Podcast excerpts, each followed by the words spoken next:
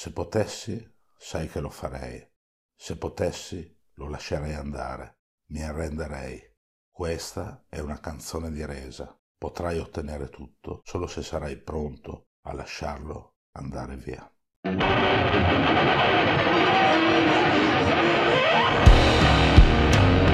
Benvenuto su Fuori Orario, io sono Luca Villa e in questo podcast troverai consigli sulla musica da ascoltare, sui film da guardare e sul tipo di caffè da bere. Se quello che hai ascoltato ti è piaciuto, clicca su Seguimi, pigia sulla campanellina e vota 5 stelle questo podcast.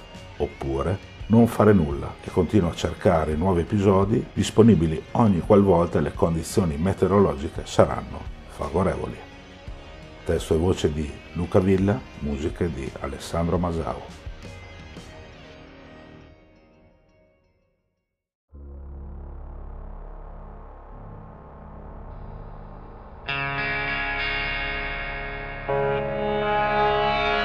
Proprio lo stesso giorno nel quale Robert Smith dei Cure è diventato il paladino della lotta contro i biglietti troppo cari e nella medesima giornata nella quale le persone che volevano caricare musica sui propri reels hanno trovato solo il silenzio, o quasi, è uscito il nuovo album degli U2, anche se, a conti fatti, nuovo nuovo non lo è.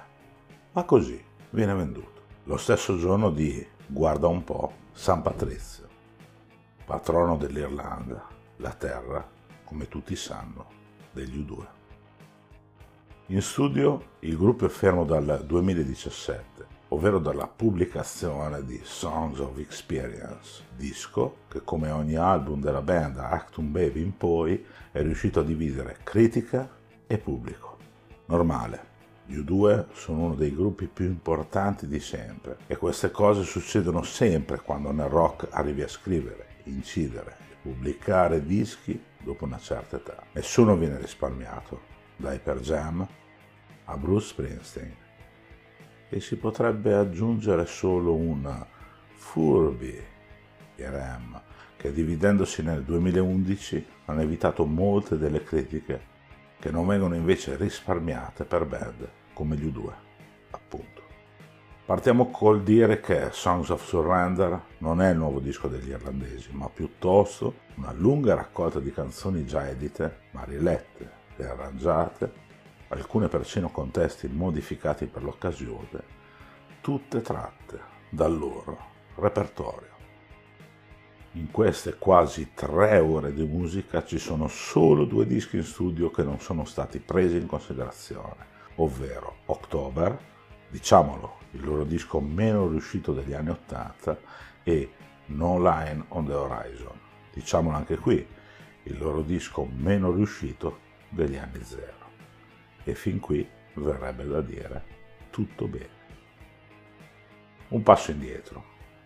Anni fa, in pieno luglio, allo stadio San Siro, davanti all'immenso Clow del loro 360 gradi tour, ricordo chiaramente che dissi a mia moglie, vedrai che prima o poi gli U2 la smetteranno con tutte queste stronzate e torneranno alla loro vera sostanza, che potrebbe significare, per esempio, vedere a teatro Bono e Edge rileggere in acustico le loro canzoni. Ecco, Songs of Surrender è qualcosa del genere, ovvero un disco i cui principali interpreti sono proprio la voce e la chitarra degli U2, e dove invece il basso di Adam Clayton e la batteria di Larry Mullen si sentono a malapena, e solo in alcune canzoni, peraltro forse quelle meno riuscite. Oltre a Bono e The Edge, il terzo musicista super coinvolto in questa mega raccolta è uno che degli U2 ha solo coverizzato alcuni brani, ma che prima non ci aveva mai collaborato, ed è Hoser, il violoncellista dei Two Cellos, il duo creato sloveno che a colpi di violoncello ha elettrizzato le folle con le loro rivisitazioni dei brani più celebri di gente come Guns N' Roses, ACDC, Coldplay, Nirvana e che hanno deciso per fortuna aggiungo io, di concludere la loro carriera dopo dieci anni di intensa attività su e giù dal palco. La storia degli U2, o meglio, l'essenza stessa degli U2, è piena di momenti dove il gruppo ha fatto il cosiddetto passo più lungo della gamba. È successo per dire quando decisero di caricare Songs of Innocence su tutti i dispositivi della Apple, oppure quando pubblicarono nel 1993 un disco ostico come Zuropa, peraltro preannunciato da un singolo dove Bono faceva solo i cori, mentre la voce principale era quella di The Edge. E questi sono solo due dei tanti momenti controversi della band, momenti nei quali il gruppo ha sempre continuato ad avere i suoi fan, che nel tempo sono cambiati e si sono trasformati insieme alla band stessa. In anni recenti, come molti loro colleghi, sono andati in giro per il mondo proponendo per intero uno dei loro dischi migliori, The Joshua Tree, trasformando i loro spettacoli in una specie di amarcord per chi dal rock non cerca più un certo fuoco primordiale o un lato, diciamo, più punk, ma piuttosto una coperta confortevole sotto la quale nascondersi e da lì ricordare un luminoso passato. E ora torniamo a Songs of Surrender, che è un progetto sulla carta anche ambizioso, ma dove in certi momenti, forse troppi, la band fa appunto quel noto passo più lungo della gamba. La domanda è, che senso ha reincidere le loro canzoni del passato quando molte di queste sono già capolavori indiscussi del rock? Nessuno. E non regge nemmeno la scusa di The Edge, le abbiamo reincise perché non siamo più i punk degli esordi, o qualcosa di simile che ha detto perché quando alcune punk band hanno riregistrato alcuni loro dischi perché suonavano male, hanno fallito pure loro. Vedi Fear di Living, per fare un esempio, con il loro disco intitolato The Record. Figuriamoci se degli U2 ridotti all'osso potrebbero portare mai qualcosa in più a pezzi nati full band e conosciuti proprio per l'importanza che ognuno dei quattro componenti della band è riuscito a dare a quegli immortali brani.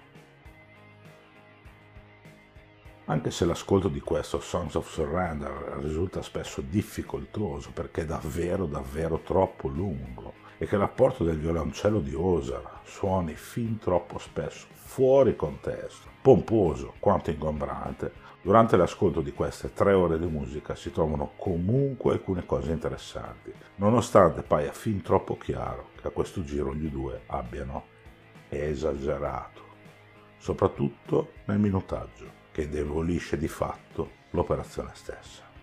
Le canzoni di Sons of Surrender si possono quindi dividere in quattro categorie, proprio come d'altronde l'hanno concepito loro, con quei quattro lati, ognuno a rappresentare un componente del gruppo. La prima è quella dedicata alle riletture semplicemente in chiave unplugged di alcuni loro classici ed è la parte forse più debole, dove temi che a un certo punto dei diversi pezzi possono spuntare fuori certi chiarichetti di bianco vestiti, chiamati per enfatizzare questo o quel coro, e dove un'atmosfera da Boy Scout attorno al falò regna purtroppo sovrana. Fanno parte di questa categoria Out of Control, Sunday Bloody Sunday, Who's Gonna Ride Your Wild Horses, Until the End of the World Will Follow, City of Blinded Lights, tutti grandissimi pezzi nella loro versione originale, smembrati e riletti, strip down, dove i limiti di Edge alla chitarra risultano molto più che evidenti. Tra queste comunque si salva qualcosa, come Stuck in a Moment, che convince, in una versione tra l'altro praticamente identica a quella proposta in diversi concerti dei nostri. La seconda categoria è quella dei pezzi si riarrangiati, ma riarrangiati male quei pezzi degli due che profumano di Guinness e che hanno trasformato in qualcosa che sa invece di Bex. Si prende ad esempio Pride, che in questa nuova versione perde completamente il suo pathos. All I Want Is You, la versione originale rimane a 100 punti di distanza da questa nuova take. Oppure Stay Far Away So Close, che qui, più cupa dell'originale, toglie però i memorabili chiaroscuri di quel capolavoro presente in Zuropa. Non è finita. C'è Desire che con quella voce in falsetto iperfiltrato ti fa venire solo voglia di dare uno schiaffo in piena faccia a Bono, oppure ancora, che dire della pessima versione di True Earth Beatles One? Non merita alcun commento la stucchevole nuova versione di Walk On dedicata all'Ucraina, dove Bono arriva addirittura ad autocitarsi, oppure la fracassona rilettura di Get Out of Your Own Way, oppure ancora Vertigo. Ma qui gli U2 vincono, vincono tra virgolette, ovviamente, facile. La canzone faceva già cagare, sin dalla sua prima incisione, quindi la terza categoria è quella delle riletture riuscite ma che non riescono comunque a migliorare gli originali. One, per esempio, che suona bene ma che non aggiunge nulla in più alla versione di Acton Baby, così come Every Breaking Wave o Songs for Someone, peraltro già rilette in chiave acustica nella versione deluxe di Songs of Innocence. Fanno parte di questa categoria anche I Still Haven't Found What I'm Looking For, With Without You, Peace on Earth, Miracle Drug, Invisible, Ordinary Love, Cedarwood Road e Electrical Store. Arriviamo poi fortunatamente alla quarta categoria, ovvero quelle canzoni rielaborate che riescono persino a convincere di più delle loro versioni originali e che sono addirittura meglio di una Guinness bevuta al bancone di un vecchio pub irlandese, come il Gravediggers. Red Hill Mining Town che con tutti quei fiati non solo emoziona, ma riesce a toccare corde che la versione originale forse non riusciva a raggiungere. L'oscura versione di Dirty Day è un'altra canzone che funziona davvero perfettamente e dove il tizio dei Ciusellos non pare fortunatamente fuori contesto, che riesce persino a migliorare la versione originale. Della stessa ottima pasta sono la minimale rilettura a voce piano di Story for Boys, altro momento altissimo di questa raccolta, così come Eleven O'Clock TikTok, oppure l'eccezionale rilettura quasi blues della mitica The Fly. Che dire poi di quel gioiello nascosto di If God Will Send His Angels? Qui solo voce e piano, a dir poco emozionante. Fortunatamente anche le leggendarie Where the Street Have No Name e Forti appartengono a questa ultima categoria, emozionanti a dir poco. Dopo aver ascoltato tutto, l'unica collocazione sensata di Songs of Surrender sarebbe stato come score a firma Bono e The Edge, non U2, come allegato all'autobiografia del cantante, per la quale questa raccolta di autocover era stata comunque inizialmente concepita. Poi chissà cosa cazzo avrà spinto il gruppo a pubblicarlo come un disco a sé stante, quasi slegato da quel libro. Gli U2 avrebbero potuto creare il primo libro stampato su carta, ma su una carta speciale, in grado di far ascoltare queste nuove versioni delle loro canzoni, semmai sfiorando con un dito un titolo di una canzone. Certo, sarebbe stato l'ennesimo passo più lungo della gamba, ma almeno sarebbe stato figo.